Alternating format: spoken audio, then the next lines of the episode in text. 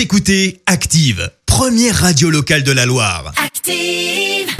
Et maintenant, l'actu média et les audiences télé sur Active. 9h30, on parle télévision à la radio avec Clémence Dubois-Texoro, avec les audiences. Pour commencer, sans grande surprise, TF1 s'est imposé hier soir. Ouais, pour le final de la série Balthazar, la saison 3 a attiré un peu plus de 7 millions de personnes.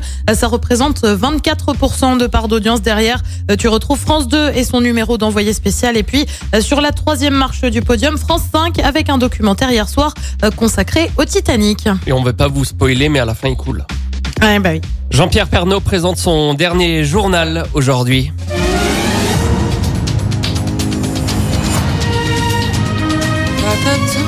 Tu le fais si bien. Oui, il va falloir s'habituer. C'est la dernière fois que vous voyez son nom s'afficher à la fin de ce générique au programme de ce 13h un peu particulier. Eh bien, c'est le tout dernier, en fait, hein, d'une histoire qui a pourtant débuté il y a 33 ans. Ça commence à faire. Des documentaires vont donc être diffusés cet après-midi, juste avant le 13h, juste après le 13h, pardon. Mais avant cela, eh bien, il devra faire ses adieux. Pas évident, comme il l'a confié hier sur C8, dont touche pas à mon poste.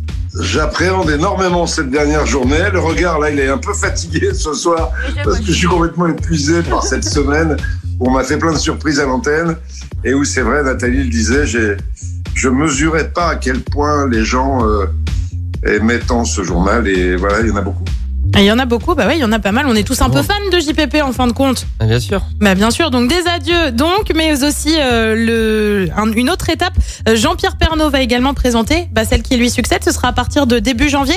Anne-Sophie Lacaro, JPP, ça reste toutefois un trésor un peu particulier marqué euh, par euh, un hommage aux régions, au patrimoine, Ah, mais régions. aussi Surtout les régions, surtout les régions, et aussi pas mal le patrimoine et un petit peu la culture, il faut être honnête, des valeurs qui lui sont chères et qu'il maintient sur JPP TV. Bah oui, souviens-toi, il lance sa plateforme et elle a été lancée il y a seulement quelques heures. Il n'y avait pas beaucoup d'inspiration pour le nom. de- JPP TV, allons-y. TV, faisons simple. Est-ce que ce serait pas le seul présentateur euh, de TF1 qui part de, de lui-même, de son propre chef, de sa propre Mmh, décision C'est une bonne question. C'est pas impossible ça. C'est pas, oui, je pense qu'on tient peut-être quelque chose. Et ce soir, on regarde quoi? Eh bien, sur TF1, si vous regardez la chaîne malgré le départ de JPP, eh ben, on retrouve une autre personnalité emblématique, Denis Brognard et son District Z.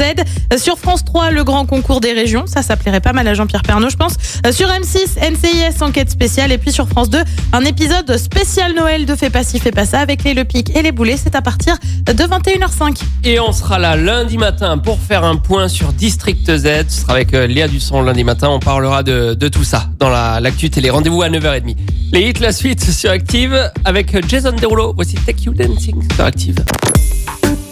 Écoutez Active en HD sur votre smartphone, dans la Loire, la Haute-Loire et partout en France, sur activeradio.com.